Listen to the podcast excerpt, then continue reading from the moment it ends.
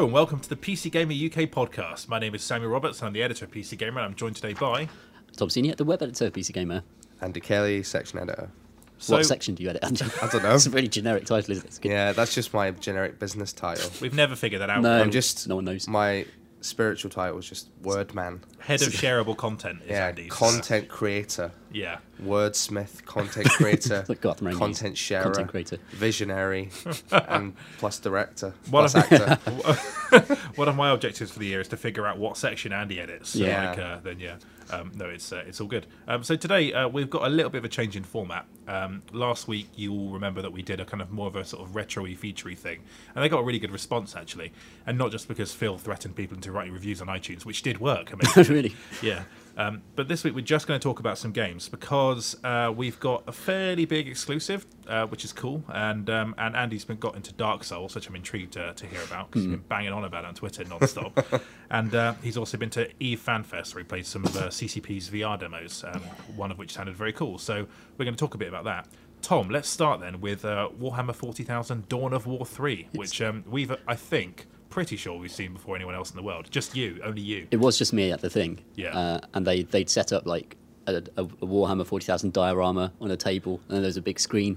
And then they, they were really excited because they'd not shown it to anyone before. And then I, I saw Dawn of War 3. Wow. Uh, so it's a so it's a real time strategy game like the last one, but it's a bit uh, it's increased in scale, right? Yeah, it's, it's kind of uh, what they're trying to do is bring in uh, the best elements of one and two into a kind of unified whole, uh, where they go back to the army sizes of the first game. There's bases are back, so there's base building. They'll turn out your little space marines, uh, and uh, but at the same time they've got these hero units. Uh, uh, like elite units that have their own special abilities and can be leveled up over the course of the campaign. And your choice of your three hero uh, elite units really kind of defines your playstyle. So, like, you might have a really good rush army that has loads of heroes that get out really quickly, or you might have a really good turtling one which has uh, something like the Imperial Knight, which is the biggest unit they've ever built, coming in at the end and just with Gatling guns for arms mowing down the enemy in a kind of flourish of total destruction. Oh, that's awesome. For someone like me who doesn't really understand Dawn of War, why were those games good, and why is it good that it's returned? Uh, so it's pretty much like they don't make them like this anymore. in terms of the, if you want to box select a load of uh, kind of spacemen and then watch them shoot thousands of lasers at other spacemen until they are dead and have exploded into little bloody chunks. Like this is this is the, the one game that comes around every kind of five to ten years and gives you that. Uh, and th- this time they've gone for quite like a very colourful uh, look to it. It, look- it looks great actually. Like um, we've got some uh, screens on the site, so you can get a glimpse of what it looks like. PCGamer.com. But um, yeah, it, it looks uh, it, it, it does look pretty uh, pretty big in terms of like how much is going on on the screen at any one time.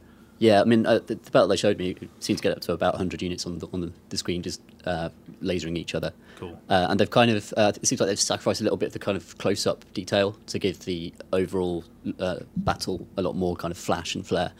Uh, and it just, in motion, it looks amazing because they've just got this incredible kind of laser fire effects and missiles going off, and you're kind of uh, t- pick, like clicking on your super unit and activating their special abilities. And they've done loads and loads of work to make the battlefield more readable, so that you, the biggest, most exciting thing happening on the on the battlefield is probably also the most dangerous. And the best example of that is the orbital space laser that the Space Marines have, which is uh, their super ability in each race. Uh, the three races are Orks, Eldar, and Space Marines, and each of them will have their own mega ability, uh, which lets you basically, in the case of the Space Marines, laser like 30 guys to death with a giant like sky beam. And didn't you say the laser gets bigger for each time you kill someone till it becomes super big? Yeah, so which is exactly how lasers work. This is uh, the science of lasers. Yeah. So once you bring the, the laser down, uh, it's, you can move it around right, by right clicking, and as you move it over enemies, it kind of sucks them up and uh, just immolates them. They just turn to ash, and you can actually see them kind of writhing and then you know disappearing into clouds. Awesome. um, which looks great.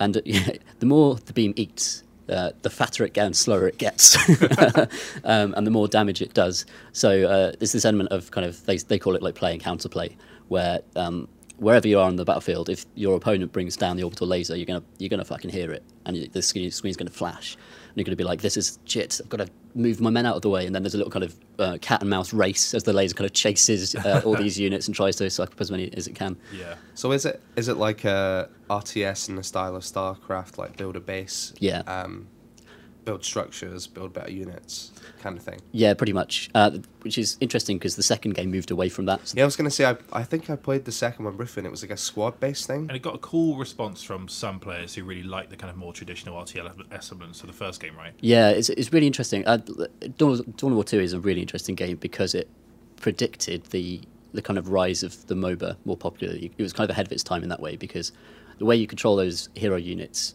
is how, how you control heroes in Dota, for example. And they wanted to make a game about that level of micro f- over, a small series of kind of special forces. Um, so you'd have maybe like 12 guys and they would all have loads of abilities, and the game was about bringing out those abilities in the correct way to just uh, just unravel, uh, pick up, pick apart enemy squads and things like that. A big part of the appeal of the uh, the series generally is just the um, the fan service and how much uh, 40k you get to see on screen at once. Like, just uh, I remember the comparison they always used to make in PCG was um, like imagine how much this would cost you to uh, you know to buy all of these models. It would cost you, Oh, yeah, you know, hundreds of pounds, but obviously you've got them all right there and then, and it all looks amazing. That's basically the game I always wanted as a kid, and um, yeah, this I, I can't help but feel like uh, yeah, it does look like a kind of ideal hybrid of the two. You know, when you see um, when you see the screens, there's big enemy unit and then loads and loads of little units shooting each other as well. Yeah, which is always the the 40k fantasy. When you see their uh, kind of 40k art, it's always like a sea of men and uh, and, and women with laser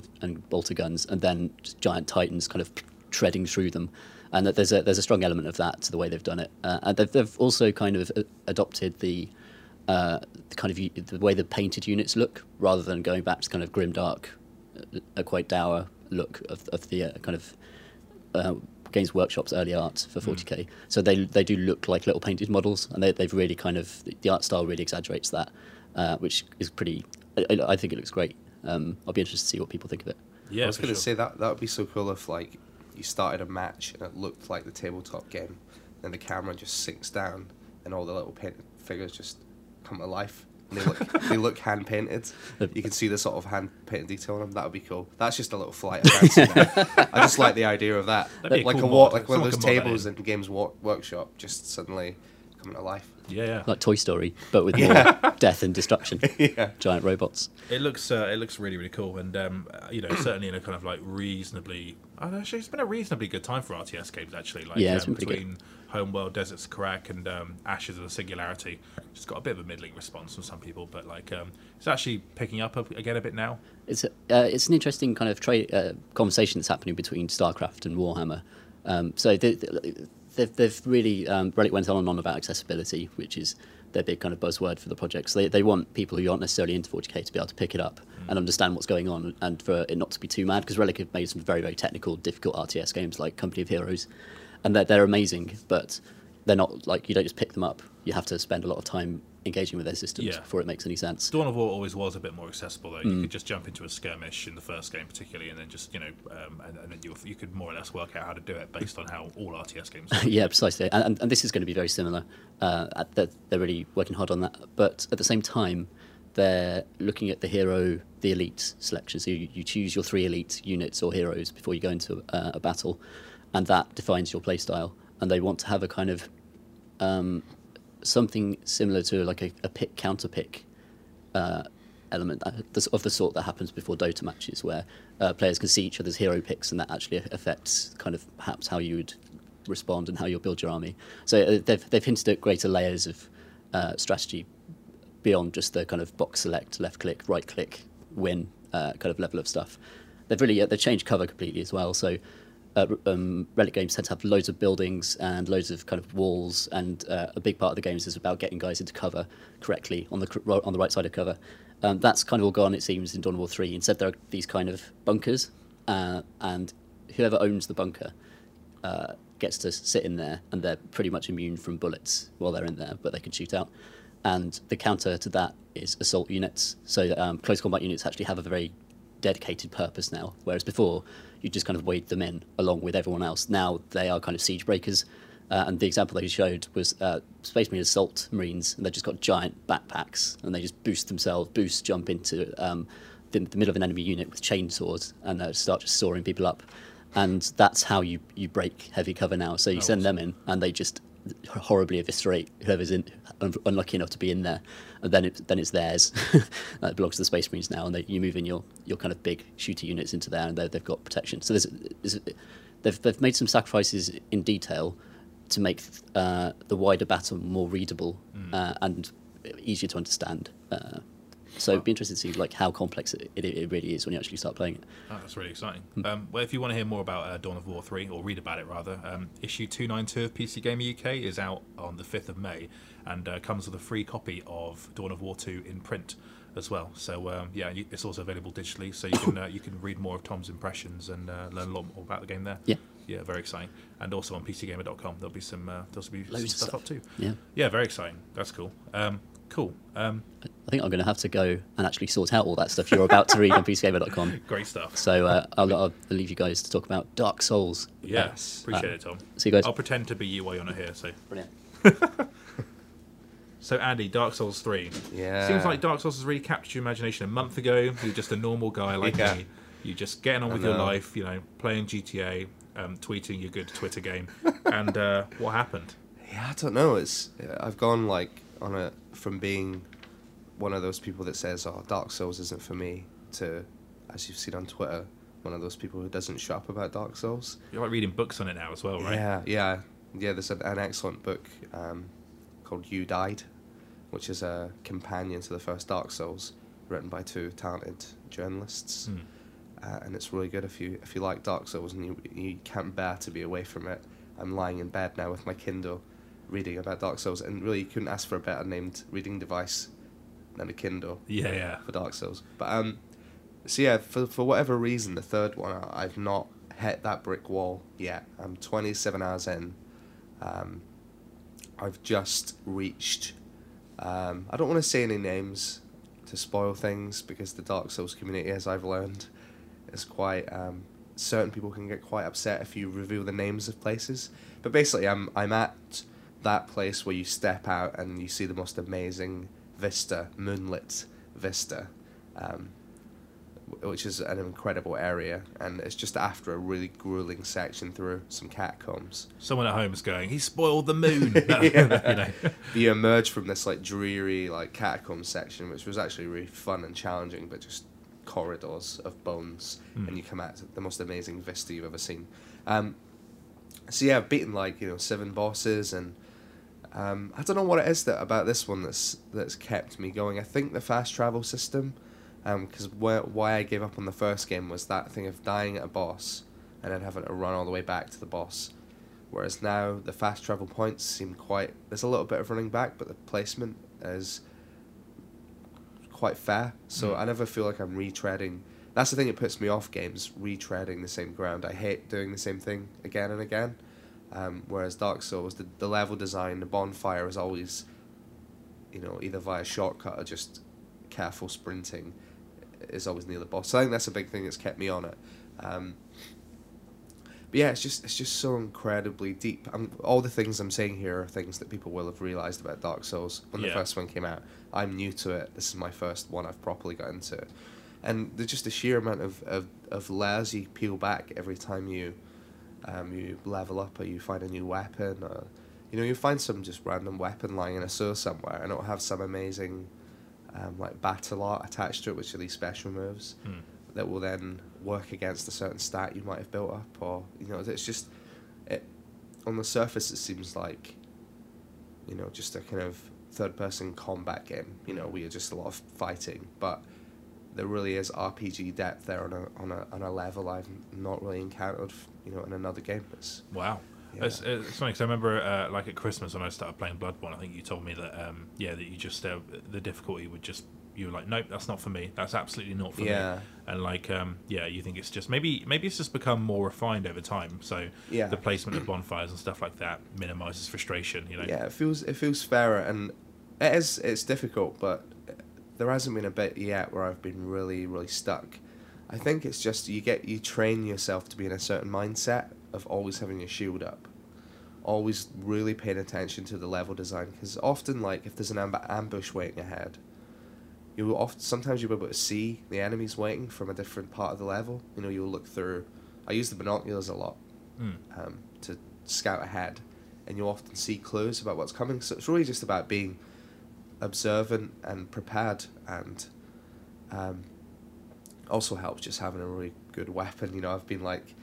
I've, I've got all these exotic weapons I've found, but I've just been using the basic longsword and just upgrading the hell out of it with Yeah. titanite shards and chunks, and that scales to your um, your strength, and I've been boosting my strength. So, like my my character's kind of tanky. I hit hard, and I can take it and you know I can take a bit of a beating. So that's made it quite easy. Like there was a, a boss that's caused a lot of people trouble, like a magic using boss, and I just steamrolled in there and just beat the beat them, it, her, him to a pulp. um, you know, and interrupted their spell casting, and I found it really easy. So I kind of I've made a character that can soak up a lot of damage and, and de- deal a lot of damage, but also isn't re- you know has a bit of speed as well. Um, you know, so that's another one of those layers. Like your the equipment you have um, dictates the speed of your roll. So I'm always making sure that my character is wearing a certain amount of gear so that my roll is of a sufficient speed to avoid certain enemies, whilst also being able to hit hard and and it's yeah, you just feel like you're really tailoring your character to your specific level of play Mm. to the point where sometimes I'll try a different weapon just for the fun of it, and I'll totally lose my rhythm. Like it's all about settling into a rhythm, almost second guessing the level designers, like looking ahead and going right. There's an item sat there out in the open. There's a sort of shadowy area there, or a pile of barrels. So you think, well, there's going to be an enemy behind the barrels, or there's going to be a slug on the roof immediately above Right. that will jump on my head and, and suck my brains out. So yes, I've just found I've got into the rhythm I think that I never did with the other games and and it's just really it's just so satisfyingly challenging and surprising and the mythology is so uh, interesting like I'm just loving reading I, all this a lot of the mythology is in item descriptions. Mm. so the you, you, when I said earlier you'll find a random sword in a sewer or whatever. A lot of the times the placement of the item where it was found what enemy was guarding it um, the location and you read the item description it'll reveal a little bit of color about where that armor you found came from. Um, so yeah it's just it's, it's an absolutely beguiling game that I've just uh, immediately just sunk deep into and I'm not playing anything else it's all I care about at the moment Wow. games wise Amazing. Do you, think, do you think you go back and play the other two now? I don't know actually. I think, like you said about that refinement, I think going back to the first one especially might be a bit of a, a lot of those conveniences like fast travel, um, might make it a bit too grueling. But I, I would like to. Um, I'm also enjoying playing it co-op. Um, when I, whenever I beat a boss, I'll spend a while dropping a summon sign outside and just helping other players get through it, Yeah. which is really satisfying on like a fundamental helping people level. But you also get tons of souls for it, and if you die, you don't lose them. So right. um, it's a good way of like farming souls and helping out new players, and I love that feeling of helping a new player for a really tough boss, and then they do the um, one of their emotes, like the, the jumping for joy one. You're like, I did a bit of good there. And also, I, I'm a sun bro, which means I've joined the Warriors of Sunlight Covenant, which is Yeah. like a co-op covenant, um, and I and I get these medals whenever I help someone that I presume can be used for something. I've got loads of them, but it's really cool that when you when you join the Warriors of Sunlight, whenever someone summons you, you appear in a golden light and you sort of emerge out of the ground praising the sun and it, it just makes me feel really really good Oh wow. I'm, I'm fully embracing the sort of like the the spirit of like you do sound like someone who's been sort of brainwashed by by some kind of cult or religion yeah, now. yeah whenever I talk about it on Twitter people are like you sound a bit like Tom Cruise or something sort of yeah sort of, I'm a bit of a zealot for the Sun Bros uh, yeah so it yeah, it, it, I've not done any PvP yet. I'm just all about helping people, and I think that makes the whole Dark Souls experience. You can give a little something back because I've I've summoned people so many times for certain parts of the game just because it's some bits are so tough to do on your own. Just calling in a sunbro, it's Mm. like seeing the golden light of them arriving. It's genuinely like a, be- a beautiful moment, and I like to be I like to give that ple- pleasure as well as receive it. That sounds weird. No, I sort of get that. Like, um, I've I've not played Dark Souls three. I kind of want to because it just looks amazing. Like, there's a real step up in terms of like how the good the draw distance and world is compared to the the first two games. Um, Yeah. I played Bloodborne, and I've I've encountered many of the similar many similar systems, and um, yeah, like uh, I don't know, I I don't feel like I, I could start a new one without finishing that one first. Like, Yeah. if if it, it, it pains me to leave that journey behind, you know. Yeah, Like- I, I haven't played Bloodborne, but I hear it's a lot more um, aggressive than Dark Souls. But also, I hear that this Dark Souls is more Um, a lot, most enemies can take a big chunk of your health off, and you, a lot of them can kill you in two hits, even normal enemies. So, as, as much as it's a game about guarding, Mm. it's also I found it really prom- encourages you to be aggressive, and instead of just really hanging back all the time with your shield up, just to get amongst it. And I kind of like that because it it suits my build, which is like strength based, hitting hard type tank build. Yeah. And so, like, I like the way it encourages you just to not be so timid. You've got to force yourself to be confident to get through a lot of it. Yeah, like the um the the um I I I feel I feel, almost overwhelmed by the uh, weapon choice you're describing there, where some uh, weapons have different those kind of like arts you talk Battle about arts, battle yeah. arts. Like uh, kind of worrying about getting the right one of those would freak me out a bit. But I It's think I think what you did with the longsword is exactly how I'd approach Yeah. it. I'll just stick with this. I know it works for me, so you know put all Yeah. my energy into this. It's quite free. I think a good thing about Dark Souls is that no weapon is useless. Like, they all have strengths and weaknesses. I mean, you can. Uh, there was a section I went through with the Great Scythe, just because that is a massive spread of damage, Mm. and there was loads of skeletons, and I was just carving through them, you know. So, you, it's kind of you don't really have to use any other weapon. Like like yeah, like I said, you can just focus on one you're comfortable with, and you get to a point where upgrade materials that were once quite rare Mm. are you've got them in abundance. Like for the first um, half of the game, our first quarter of my playtime, I was like every Titanite shard was like, yes, I can upgrade my weapon. Now I've got twenty four and nothing to use them on. All right. So it's kind of like, it, you can stick with it. You don't have to be tied down to a weapon. If you want to start upgrading another a new weapon you found, you don't have you aren't losing loads of progress. You can do it. So it's quite free. Like that's yeah, that's another thing. The freedom of um, how you play. Like you can change your style. Like if you, if I decide uh, late into the game I want to get into pyromancy, I can buy I can just buy some spells, and you can even respec your stats as well. So if you've gone down way down the road of Hmm. leveling up and you're like I don't like this build, you can just respec. So it's pretty pretty free. Yeah, You, yeah. you, you never get you never get penned into a corner or go down a point of no return kind of thing. You can always change your play style. Wow, 27 hours in then. Are you um yeah, well you can uh, come back on next episode and talk about how uh, whether you get to the end or not. I'm intrigued to know Yeah. whether you'll see it through or whether you'll burn out on Yeah, it. the bit I've got to now, that place I described with the big moonlit vista is pretty hard, and a lot of people on Twitter are like, "Yeah, this is when it, it starts to pick up in difficulty." But then people said that for the last few areas, which I kind of breezed through. yeah. I breezed through the catacombs, Cathedral of the Deep. I got through that pretty quickly. So you talk about Yeah. these like you said like these uh, naming these areas is kind of spoilery, The- but yeah. every every area in Dark Souls is called the catacombs or, Yeah. or the Cathedral of the Deep. You know? yeah, I just didn't want to name that one place actually with a moon, moonlit vista because it's it's kind of tied to the storyline. But yeah, like early places like the High Wall of Lothric. I don't mind saying that.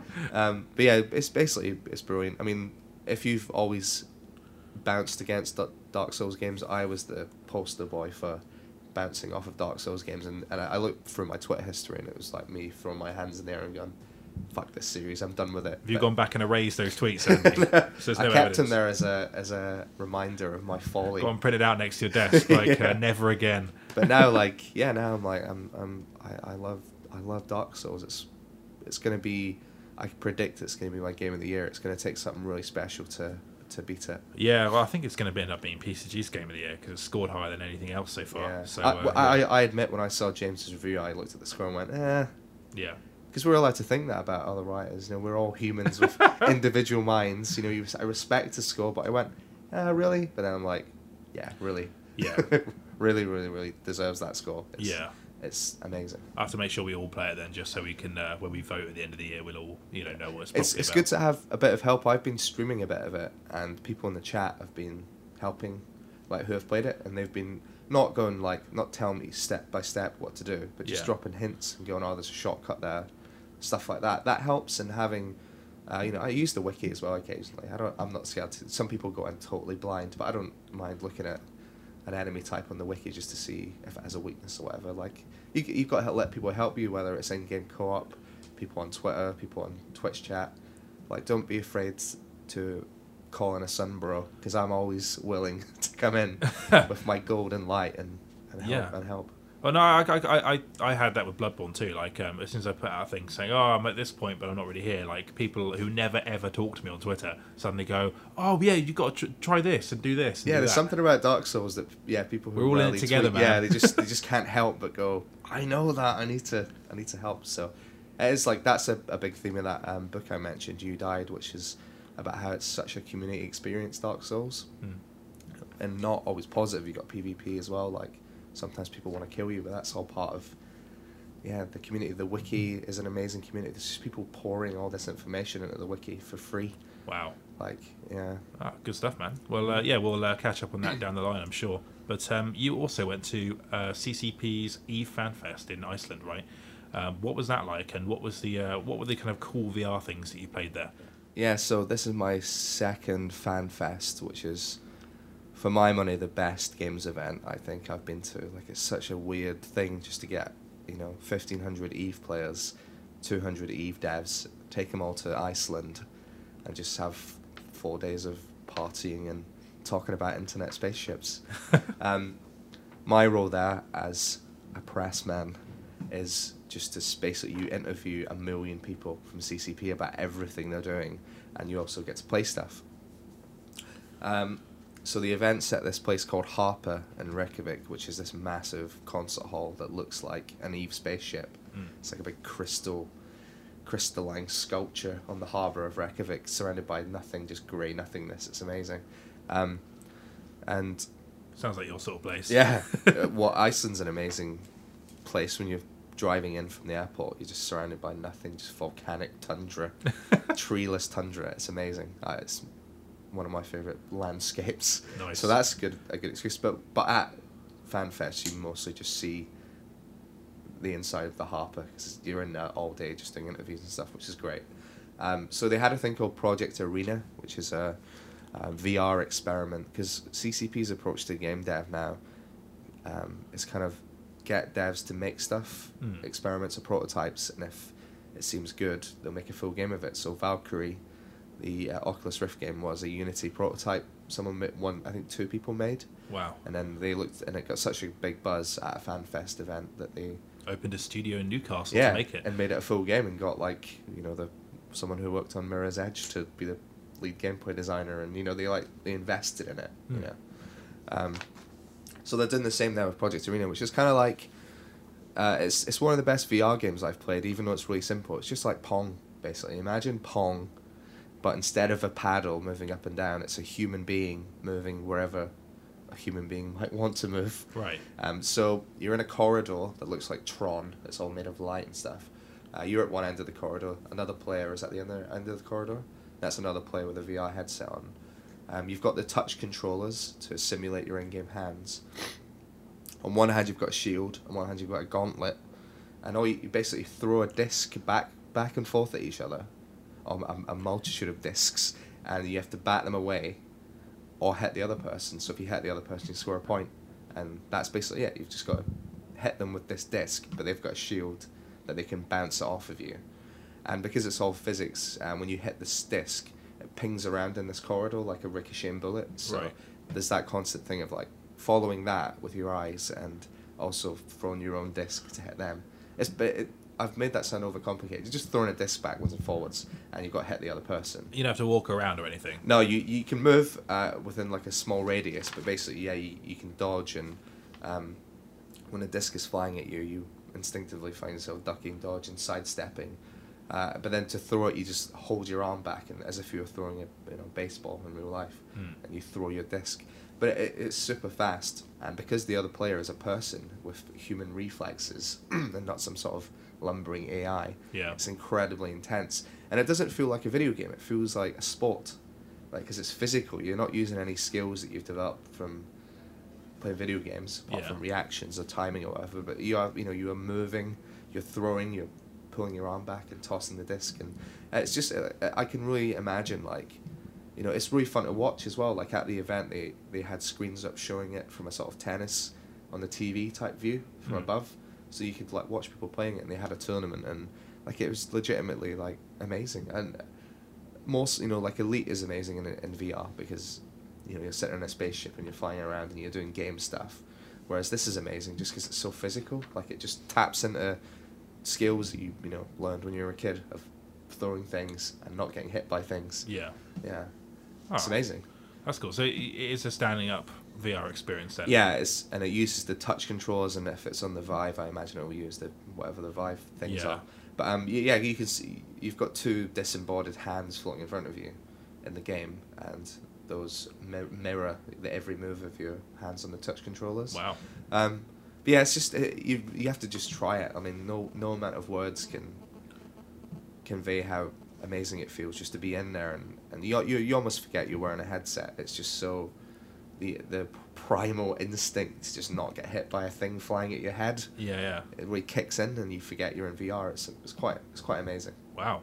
Good, good stuff. Hopefully, we'll get to try it out then uh, Yeah. pretty soon. But um, do you see anything else there that was of note? at Um, uh, it was just a lot of stuff about Eve going forward. Um, the, they've just released a new expansion called Citadel, Mm. um, where the idea is to get play uh, massive groups of players to combine resources to build like cities, basically. Wow. And of course, it being Eve, these cities will can be attacked and destroyed.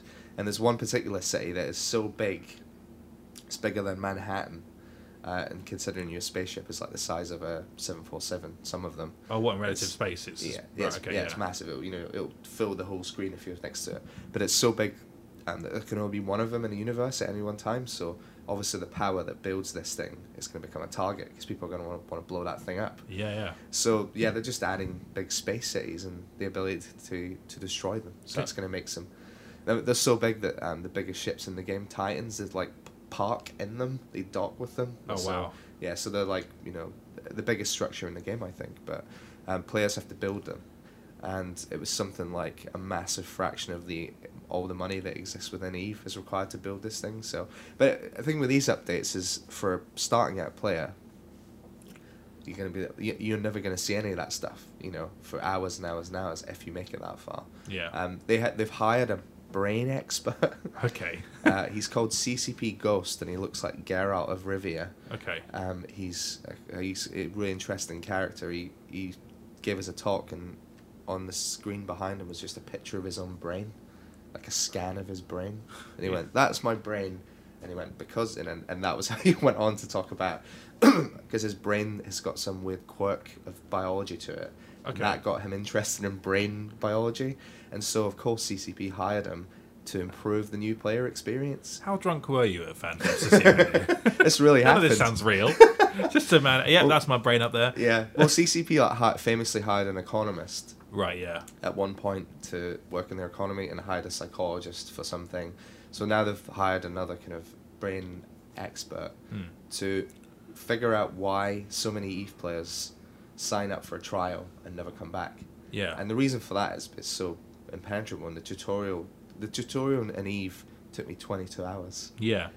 I think I've said that in the podcast before, but it's but it's a, a ridiculous figure. So he's been brought in to figure out how to keep people playing. Right. Um, and I think they're talking about, um, which I think is a brilliant idea, is to you'll start Eve online and you'll be put into like a big one of those big battles you see screenshots of. Mm. You'll be put into a simulated one to get a taste of right. Here's what it's like to be in a big battle. That's a nice idea. Then you'll get t- put into like here's what it's like to explore a wormhole, and you'll be given all this stuff to do it. Whereas in the game you'd have to mess around and upgrade your ship and get all the stuff to do wormhole exploration, and you go in and probably get killed. But this gives you a taste of all that exciting, cool Eve stuff yeah. from the safety of a like a simulation before dumping you in, into the game, which I think is a brilliant idea. Yeah, for sure. Um, a lot of people won't like it because they they'll think it betrays the idea of Eve being a completely player led, no scripted events type thing. But I'd love it. I'd love to just get like the first ten hours being given tastes of of exciting Eve stuff before I actually start playing the game. Yeah, yeah, you got. I think giving people a taste of what's to come. I mean, Yeah. like you say, twenty-two hours of it, tutorials. Like that's that's such a big ask of people. Yeah. if they really are concerned about building a new player base going forwards, then Yeah. they, they have to keep that stuff in their mind. interest as a business, isn't it? Just Yeah. to- yeah, because they they're obviously branching out to VR and stuff, and um, they're doing an, an FPS as well called Project Nova. Mm. Um, but I think yeah, Eve will su- maybe will survive with its current player base. Um, whenever you log into Eve, it's always about forty thousand people are on the server at any one time. Right. Um, but that's pretty small compared to some MMOs, but it's a small dedicated audience. But yeah, this this if this brain man works his brain magic, then CCP Ghost, you say? yeah, that's uh, I can't remember his real name, but you know, all, all people at CCP have a name, Yeah. CCP something. He's CCP Ghost, and he really does look like Geralt. Oh, that's awesome. Well, Yeah. I hope that yields some interesting results. We'll, uh, Yeah. we'll, we'll we'll try and write something on that and Yeah. see uh, maybe try and force one of the other team members to play Eve and see if that um, you know captures their imagination. Yeah, maybe we can get the brain man to look at the brain. Yeah, that sounds good. I'm certainly certainly intrigued to hear more from this chap. Yeah. who you definitely didn't make up and is a real No, guy. he's definitely real. I wonder who they'll hire next, like an orthodontist or like. Uh... Just all the experts, Yeah. yeah, philosopher. Okay, cool. Cheers, Andy. Thanks for uh, debriefing me on the Brain Man. Uh, we'll be back next episode uh, with the full team. Uh, if you want to send us some questions, you can mail us at pcgamer at futurenet.com or you can message me on Twitter. I'm Samuel W. Roberts. Andy, at ultra brilliant. that's cool. Uh, let me know what you think of the show, uh, what we should be doing, what we shouldn't be doing. Uh, your feedback is much appreciated. If you want to leave us a review on iTunes, that'd be much appreciated, but you don't have to. And uh, we'll be back next week. Thank you very much.